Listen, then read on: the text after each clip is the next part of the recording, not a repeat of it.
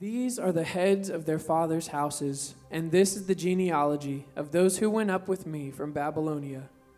In the reign of Artaxerxes the king, of the sons of Phinehas, Gershom, of the sons of Ithamar, Daniel, of the sons of David, Hattush, of the sons of Shechaniah, who was of the sons of Parosh, Zechariah, with whom were registered a 150 men. Of the sons of Pahath Moab, Eliahoenai, the son of Zeriah, and with him 200 men. Of the sons of Zattu, Shechaniah, the son of Jezahiel, and with him 300 men. Of the sons of Adin, Abed, the son of Jonathan, and with him 50 men. Of the sons of Elam, Jeshiah, the son of Athaliah, and with him 70 men.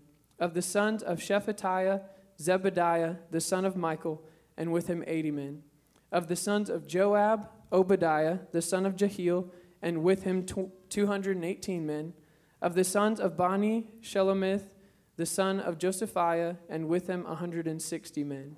Of the sons of Babai, Zechariah, the son of Babai, and with him 28 men. Of the sons of Azgad, Johanan, the son of Hakkatan, and with him 110 men. Of the sons of Adonikam, those who came later, their names being Eliphelet, Jeuel, and Shemaiah, and with them sixty men. Of the sons of Bigvai, Uthai, and Zechar, and with them seventy men. I gathered them to the river that runs to Ahava, and there we camped three days. And as I reviewed the people and the priest, I found there none of the sons of Levi. Then I sent for Eliezer, and Ariel, and Shemaiah, Elnathan, Jarib, Elnathan, Nathan, Nathan, Zechariah, Meshullam, leading men, and for Jehoiarib, Elnathan, who were men of insight, and sent them to Iddo, the leading man in the place of Casiphia, telling them what to say to Iddo and his brothers and the temple servants in the place of Casiphia, namely to send them ministers for the house of our God. And by the good hand of our God on us, they brought us a man of discretion, and the sons of Mahali, the son of Levi, the son of Israel, namely Sherebiah, with his sons and kinsmen, 18. Also Hashabiah, and with them Jesiah, and the sons of Merari, and his kinsmen and their sons, 20. Besides 220 of the temple servants, whom David and his officials had set apart to attend the Levites these were all mentioned by name. Then I proclaimed a fast there at the river Ahava, that we might humble ourselves before our God, to seek from him a safe journey for ourselves, our children, and all our goods. For I was ashamed to ask the king for a band of soldiers and horsemen to protect us against the enemy on our way, since we had told the king, The hand of our God is good on all who seek him and the power of his wrath is against all who forsake him. So we fasted and implored our God for this, and he listened to our entreaty. Then I set apart twelve of the leading priests, Sherebiah, Hashabiah, and ten of their kinsmen with them.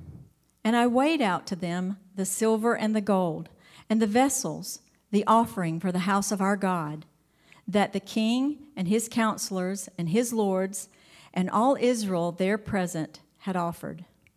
I weighed out into their hand 650 talents of silver, and silver vessels worth 200 talents, and a 100 talents of gold. 20 bowls of gold worth a thousand darics, and two vessels of the fine bright bronze as precious as gold. And I said to them, You are holy to the Lord, and the vessels are holy and the silver and the gold are a freewill offering to the Lord, the God of your fathers. Guard them and keep them until you weigh them before the chief priests and the Levites and the heads of the fathers' house, houses in Israel at Jerusalem, within the chambers of the house of the Lord.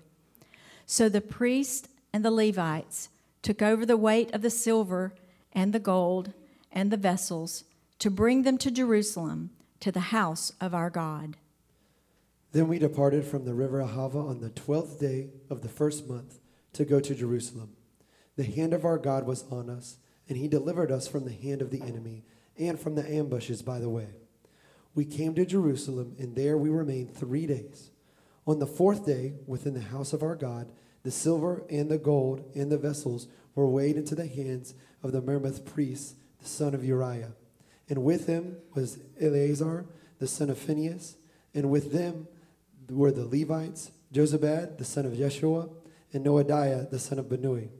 The whole was counted and weighed, and the weight of everything was recorded. At that time, those who had come from captivity, the returned exiles, offered burnt offerings to the God of Israel 12 bulls for all of Israel, 96 rams, 77 lambs, and as a sin offering, 12 male goats. All this was a burnt offering to the Lord. They also delivered the king's commissions to the king's satraps and to the governors in the province beyond the river, and they aided the people in the house of God. We do thank you this morning that we have the presence of our holy God going with us, before us, behind us. God, there's no place we can turn that you are not there. And God, we just are aware today of your presence. And I pray that in the next few minutes, as we continue to worship, in looking at your word and listening to your word and obeying your word and living out your word, God, I pray that you would keep that thought in the forefront of our mind that you are with us, that you're for us. And God, we celebrate you today. We celebrate your presence with us as we look now and continue to worship through your word. In Jesus' name, amen. Well, I do invite you today to open up your Bible and keep it open to Ezra chapter 8 um, as we look at another exciting challenge from this great, great book in, in God's Word. We all have things in life that we value. I think we've been reminded uh, in the last few minutes that uh, most of us value warm weather. I mean, we wouldn't live here if we didn't. And we're challenged today uh, with a little cold snap. Uh, but we all have things we value. Some, some people value family.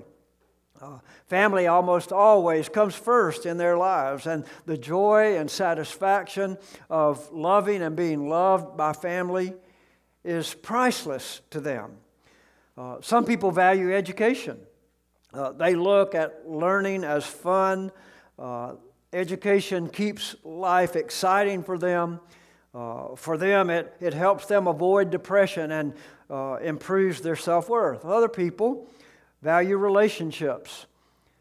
Spending time with friends seems to be the key to their emotional well being. Some people value health. Uh, they treat their bodies with respect. They put food into their body that's healthy. They avoid bad habits that take away from their health. They have regular checkups. Their motto seems to be the greatest wealth is health. And I could go on and on naming things that people value, things like sports and shopping and reputation and community involvement. I mean, we could go on and on and on and on naming things that, that people value. But what you value reflects who you are and what you do and how you do what you do. What you value reflects your sense of security in life. If you want to know what you truly value, you can look at two things. Number one, you can look at how you spend your time. And number two, you can look at how you spend your money. Those two, uh, th- those two things reflect where you really do put your value in life. Every time we share in a church information membership class, uh, we review the four values of our church the value of relationship and truth and leadership and humility. How you value plugging into a church like this demonstrates what your, what your true life values really are. Well, Ezra chapter 8 records four things that Ezra and these leaders around him truly valued. And this passage today is kind of a wake up call. It will challenge us to evaluate the personal values that we have to make sure that our personal values line up with God's values. So keep your Bible open to Ezra chapter 8 today as we unpack these four values and kind of use them as benchmarks for where our values, we may not have exactly the same values that these men of God had, but we do have values and they need to line up with godly values. In verses 114, I'm so glad you heard this morning uh, Evan read the names of the genealogies of these men who went up from Babylon, according to verse 1 in Ezra chapter 8, in the reign of Artaxerxes the king. So the first value is value godly genealogies. Now, many times when we come to a passage like this, we just pass over these names. And that's why I wanted them read in our service this morning. You heard them clearly read. The Bible is very clear that all Scripture is God breathed. All Scripture is profitable for instruction and teaching and so forth. So, what's the value of this genealogy? And as far as that goes, any genealogy that we have in God's Word. A couple of things about genealogies. First of all, they substantiate the Bible's historical accuracy. The Bible is not just made up stories and made up parables. The Bible is authentic historical truth. You can take the name of these men and you can trace it back in history in real time. And so, although the Bible is not written as just simply a history book, these genealogies do trace the historical existence of these people. And that's important. Genealogies also uh, confirm prophecy. In Matthew and Luke, we have genealogies that go back and trace the historical record of Jesus Christ, the Son of God, back to real people who had real histories and real futures. Last weekend, I had the privilege of attending my high school reunion. We received this scroll that had a copy of the list of all the graduates of our graduating class. And it was incredible just to scroll through and look through the names of all the people who graduated with me numbers and numbers of years ago. The sobering thing was 69 of the men and women who graduated from high school with me have died we had a book that was about that thick of the, of the obituaries of every single one of those 69 people. On Friday and most of the day, Saturday, Gail and I had the privilege of spending time with my father, and he started talking about our family history. And Gail is very interested in genealogy, and so she pulled out her little genealogy chart on the cell phone and started going through it with him. And it's amazing the accuracy of his memory. And he's nearly 90 years old, and he told Gail, he said, You know, Ronnie's mom had written down all this in the family in her Bible, and so he went back to the room. He found her Bible. He and Gail found her Bible, brought it back, and I mean there are pages and pages and pages. Gail took pictures of our of our spiritual family history.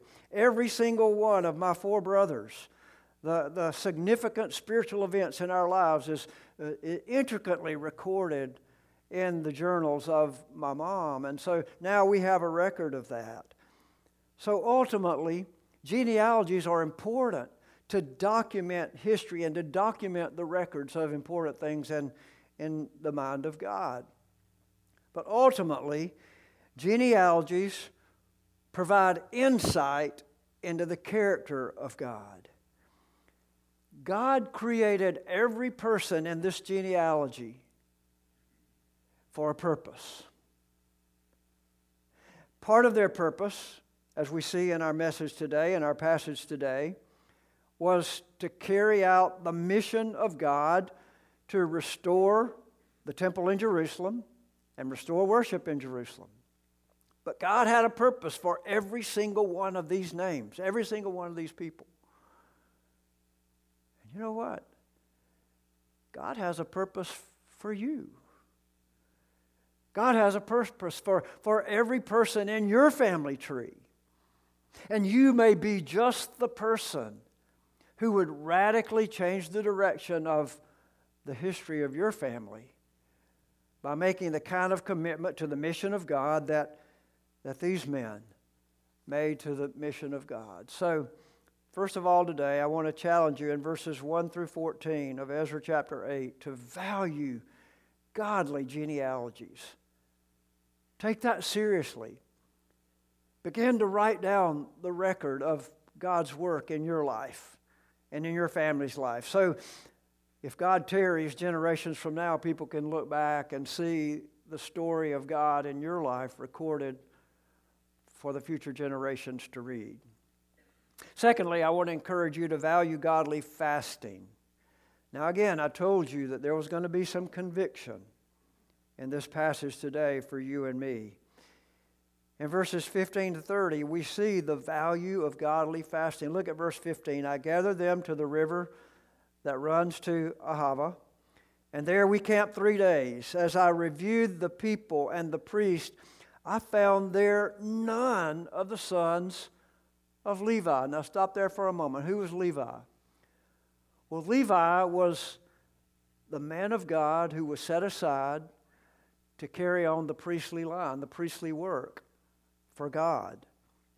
Verse 16 So then I sent for Eleazar, Ariel, Shemaiah, Elnathan, Jarib, Elnathan, Nathan, Nathan, Zechariah, and Mahulam, leading men, and for Joiarib and Elnathan, who were men of insight, and sent them to Iddo, the leading man of the place at Casiphia telling them what to say to Iddo and his brothers and the temple servants at the place Casiphia, namely, to send us ministers for the house of God. And by the good hand of God on us, they brought us a man of discretion, of the sons of Mali, the son of Levi, son of Israel, namely Sherebiah, with his sons and kinsmen eighteen also Hashabiah, and with him Jeshaiah, the son, of the sons of Meraiah, with his kinsmen and their sons 20, besides 220 of the temple servants whom David and his officials had set apart to attend the Levites. These were all mentioned by name. And here it is I proclaimed a fast there at the river Ahava that we might humble ourselves before our God and seek from Him a safe journey for ourselves, our children, and all our goods. For I was ashamed to ask the king for a band of soldiers and horsemen to protect us against the enemy on our way, since we had told the king, The hand of our God is for good on all who seek Him, and the power of His wrath is against all who forsake Him. Then, verse 22 again, uh, verse 23 so we fasted and implored our God for this, and He listened to our entreaty. Now, there are a number of reasons to value a godly fast. In verse 22, we see that godly fasting moved the heart of God to answer the earnest prayer of these people. And that's true for you and me as well. Earnest fasting will move the heart of God to answer our earnest prayer. However, the, the, the, primary purpose of fasting, listen to this now, is not to get physical stuff that we need or want. The purpose of biblical fasting primarily is for us to replace the earthly things that we feel like we depend on so much and replace them with God Himself. The purpose of biblical fasting is to draw near to God and not let anything stand between us and fellowshipping with God and getting to know God and letting Him get to know us and work in our life. So it's through fasting that we replace these earthly things and get to know the God we trust and the God we know more personally. And again in verse 24, I set apart 12 of the leading priests, Sherebiah, Hashabiah, and 10 of their kinsmen with them. And I weighed out to them silver and gold and the vessels, offering for the house of our God that the king and his counselors and his lords and all Israel there present had offered. I weighed out into the hand 650 talents of silver and silver vessels worth 200 talents and 100 talents of gold, 20 bowls of gold worth more than 1,000 darics, and two vessels of fine, bright bronze as precious as gold. And I said to them, You are holy to the Lord, and the vessels are holy, and the silver and the gold are the freewill offering to the Lord, the God of your fathers.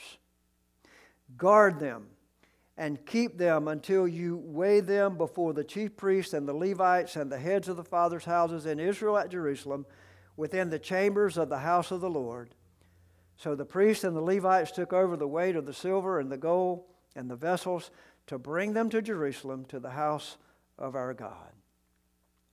So, what does fasting do in a case like this? Well, well, well fasting takes our empty stomachs and turns them into being obedient servants for God from fasting and praying, these men were given responsibility. And look at what they did. They were bold in carrying out their responsibility because they had paid the price to know that they were in the center of God's will. They, they knew that they were walking with God and carrying out His purpose for their life. Now, think about for a moment fasting in our day. Fasting is kind of a fad in our day today. Uh, what we're talking about here is not fasting for losing weight or not fasting for some kind of medical purpose. That's, that's not what we're talking about here.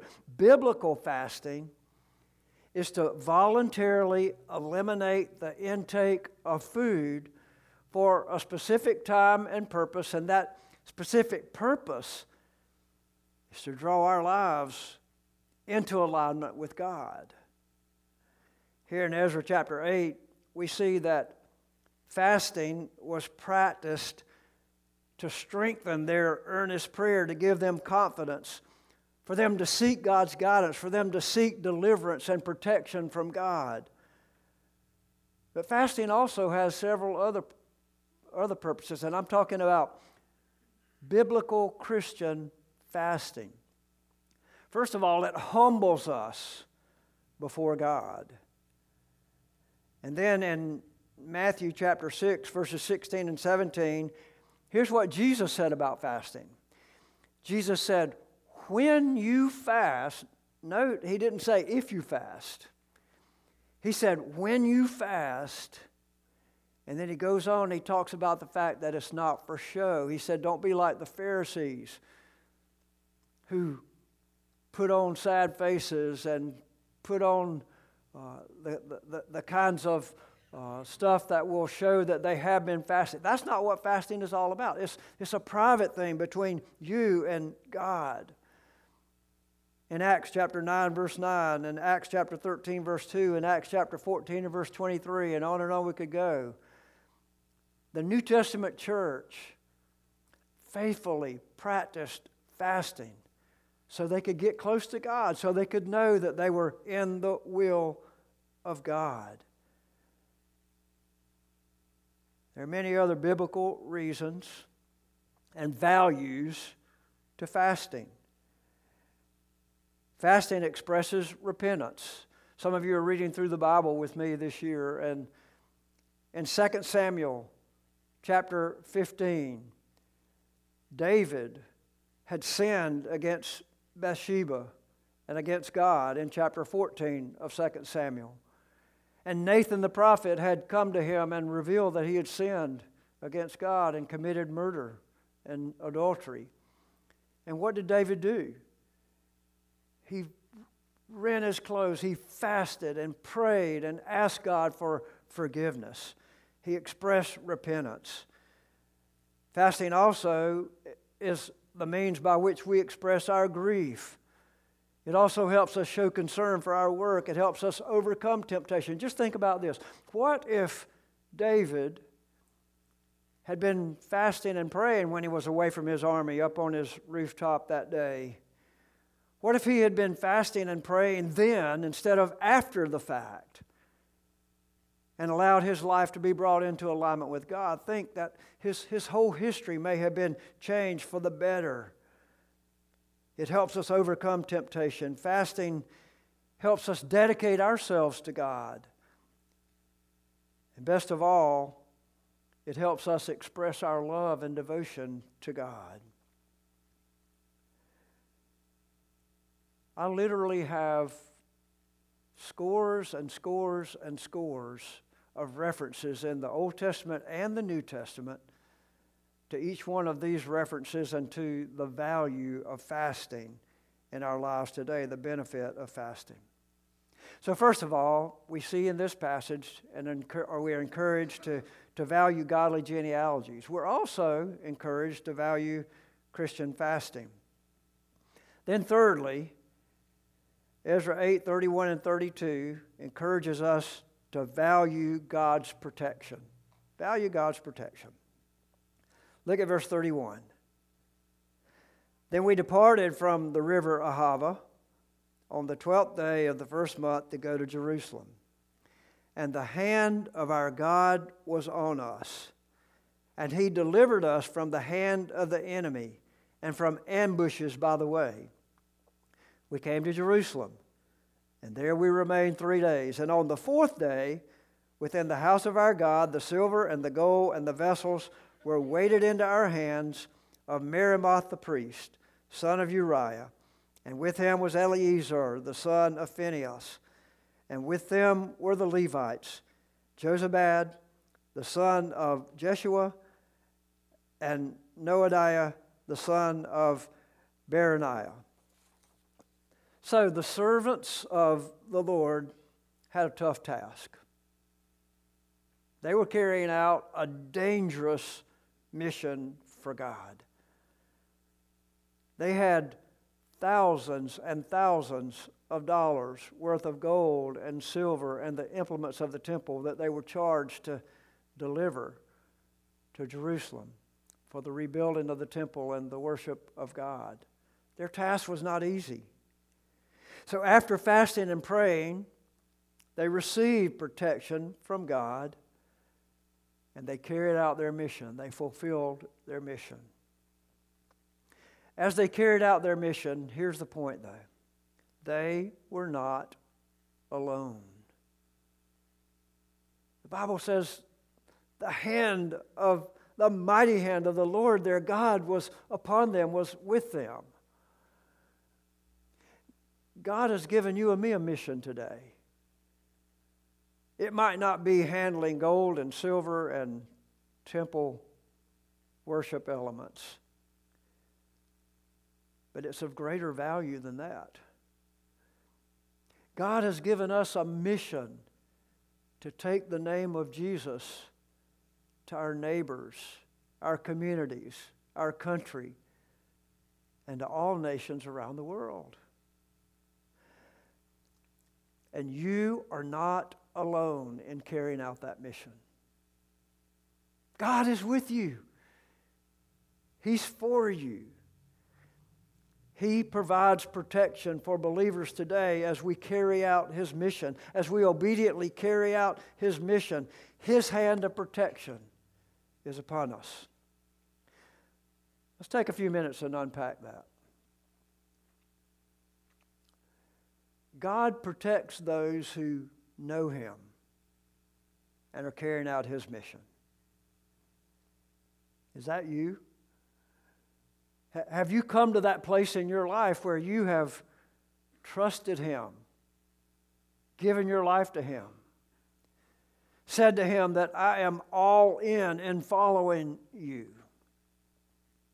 If you've done that, if you've made that commitment, then you can trust His protection. If you haven't done that, I would encourage you today to trust Him. For the first time in your life, give up living for yourself and surrender your life to walking with Him and living with Him and being all in with Him. He's the best protection that you could ever have in life. When, when you know Him by trusting Him, He sets you free from your sin. And your sin is what separates you from God. And separation from God is what leaves you vulnerable not only in this life, but in the life to come as well. And He won't be your protector until you know Him as your Savior. So I would encourage you make sure you've given your life to Jesus today. Notice that God's protection on these faithful servants of His was not from danger. I mean, they had to face, look at the scripture, they had to face uh, ambushes. They had to face the threat of people uh, harming them and destroying them and wiping out their life. But when you give your life to Jesus and, and, and, and you put everything that you have and everything that you own, everything that you know into His basket, then you can trust Him to protect you under pressure. You can trust Him to protect you under stress. You can trust Him to protect you under weariness and in persecution and under frustration you can trust Him to protect you in suffering and through confusion, through perplexity. You can trust Him to protect you in fears when the enemy has ambushes and traps that he throws at your life. Notice, in all of these situations, I'm not suggesting that, that you will ever be protected from all these things. But as you work through them, as real life happens, then God protects you by being with you and taking you through these challenges and these struggles. When you value God's protection, there's no reason for you to ever be insecure about life, anything in life. When you value God's protection, you know that the hand of God is upon you your security is not in the wrong place. I want you to take your Bible this morning. If you have your Bible, open it with me over to the book of 1 Peter. 1 Peter chapter 1. And I want to give you the best example for your life and my life that I can find in Scripture to describe this protection that God offers you and me. 1 Peter chapter 1, beginning with verse 3. Blessed be the God and Father of our Lord Jesus Christ. According to his great mercy, he has caused us to be born again to a living hope through the resurrection of Jesus Christ from the dead to an inheritance that is imperishable, undefiled, and unfading, kept in heaven for you, who by God's power are being guarded through faith for a salvation ready to be revealed in the last time. In this you rejoice, though now for a little while, if necessary, you have been grieved by various trials, so that the tested genuineness of your faith, more precious than gold that perishes, though it is tested by fire, may be found to result in praise and glory and honor at the revelation of Jesus Christ. If you are a believer in Jesus Christ, this passage literally tells you, and I'm using an illustration from John Piper in his exposition of 1 Peter. God has forged this chain and on one side of this chain is the fact that He has chosen you. Do you see that in, in, uh, in verse 3? God has chosen you, He's caused you to be born again. And then on the other end of that chain, God has promised you his riches, his inheritance in heaven forever and ever and ever. So it was God who chose you before the foundation of the world. It is God who is holding you up for eternity and will be giving you that inheritance one day when you reach eternity. So God has given you the best of his past. That chain links back to your past. That chain links forward to eternity. And the promise here is that every link of that chain in between that was forged by God, which represents your life right now, is in the protective hand of God. The God who saved you and the God who has an inheritance for you is keeping you today with an unbreakable bond to your life, fettered to his life. And nothing can break that. What more assurance could you want in life than that beautiful picture of what God has done and what God is doing in your life? There's no reason not to trust the protection of God in your life. No reason whatsoever. That doesn't mean life's going to be a bed of roses. In fact, the promise in Scripture is it's not. But He's going to be with you all the way. Finally, today, Ezra chapter 8, verses 34 and 35 encourages us, and 36 encourages us to value obedient worship. The whole was counted and weighed, and the weight of everything was recorded. The job was completed. And at that time, those who had come, verse 35, from captivity, the returned exiles, offered burnt offerings to the God of Israel 12 bulls for all Israel, 96 rams, 77 lambs, and as a sin offering, 12 male goats. And this was a burnt offering to the Lord. They also delivered the king's commissions to the king's satraps and to the governors in the province beyond the river, and they aided the people and the house of God. So when the task was completed, when the mission was completed, they worshiped. They poured out their praise to God. They offered sacrifices to God. And I think it's noteworthy that in verse 36, not only did God's people celebrate and worship Him, but all the people around were drawn in to that worship and that praise. In their victory and obedience, they experienced the three aspects of worship the preparation for worship, the practice of worship, and the power from worship. And friends, that's available for you and me today the preparation for worship. Worship requires preparation. In our preparation, we prepare our heart to fellowship with God through Jesus. We talked about this in, in our small group this past Tuesday night. We talked about the fact that when you wake up in the morning, every morning, if your thought and mind is on praise and worship of God, it changes the whole perspective of the day. When you're coming here on, on a Sunday like today for corporate worship, if you prepare your heart and get your heart right and begin to sing praises to God, it makes all the difference in the world to how open you will be to listen to God. When you leave here, you leave here with the worship of God on your heart. And so worship requires preparation. Then, as we enter the practice of worship, we're called to humble ourselves before the mighty hand of God. We live in relationship with God because of His mercy and grace, and because of His mercy and grace, we're drawn to Him in worship. Worship's not about me. I hear people all the time say, I didn't get anything out of worship today. Well, that's not the purpose of worship. The purpose of worship is for you to celebrate God and give praise and glory to God. The old song, Rock of Ages, says, Nothing in my hands I bring, simply to the cross I cling. That's the purpose of worship.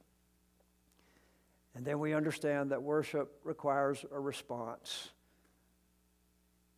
the power that we get from worship compels us when we leave here to let our worship flow out loud so those around us will see the glory of God shining in our life and be drawn to that same experience that we've had. So, how can we wrap this up today? As I said earlier, we all have things we value. Do you value what God is doing in your history? The genealogy of your life? I, I would encourage you, if you've not already begun to journal, begin journaling today. Write down the blessings of God in your life so others can celebrate one day the work of God, the hand of God working in your life. Value godly Christian fasting. In other words, let God be the priority in your life. Give up something that you feel like you depend on and substitute God in that time for a half a day or a day or several days. Value godly fasting. Value God's protection. We live in stormy times. I mean, even if you don't follow media, you know that we live in, in stormy times. And so I would encourage you to know God intimately and trust Him. Let Him lead you through every storm that life throws at you. And then finally, I want us to go away today valuing obedient worship. True worship develops in us a righteousness and a holiness that carries us through everything that comes against us in life and helps us fulfill the mission that God has given us to know Jesus and make all of life about Him. To be a disciple of Jesus Christ who makes disciples, who makes disciples. That's our mission. So today, be willing to totally surrender your life. Be all in for the glory of God through Jesus Christ. Would you bow with me in prayer? As we prepare to pray, I want to just challenge you today to let the Holy Spirit speak, continue to speak to your heart through the challenge from His Word today. He may be challenging you today to come to know Him because you've never surrendered your life to Him. You've never committed your life to Him by saying, God, I want to be all in for you, and you've never followed his command to follow him in baptism as a believer in Christ. You might want to make that commitment today. You might want to make a commitment to begin to write down and pray through and sell out to Jesus Christ with everything that you have, including taking time to sacrifice a little bit to get to know Him better through fasting and praying. I don't know what God's moving your heart to do, but God, today I pray that whatever you're speaking to the life of every man, woman, and student here today, God, you'll help our answer to be yes. You'll help us to cry out from our inner soul God, all that I have and all that I am, I dedicate to you. I want to be faithful to you. I want to be like these men who had a mission from you and fulfilled that mission and then celebrated the success of that mission. God, one day when we stand before you and we remember this day, I pray that what we remember about this day will be that we said yes to the call of the Holy Spirit in our life. Continue to work in our life now as we worship you in Jesus' name. Amen.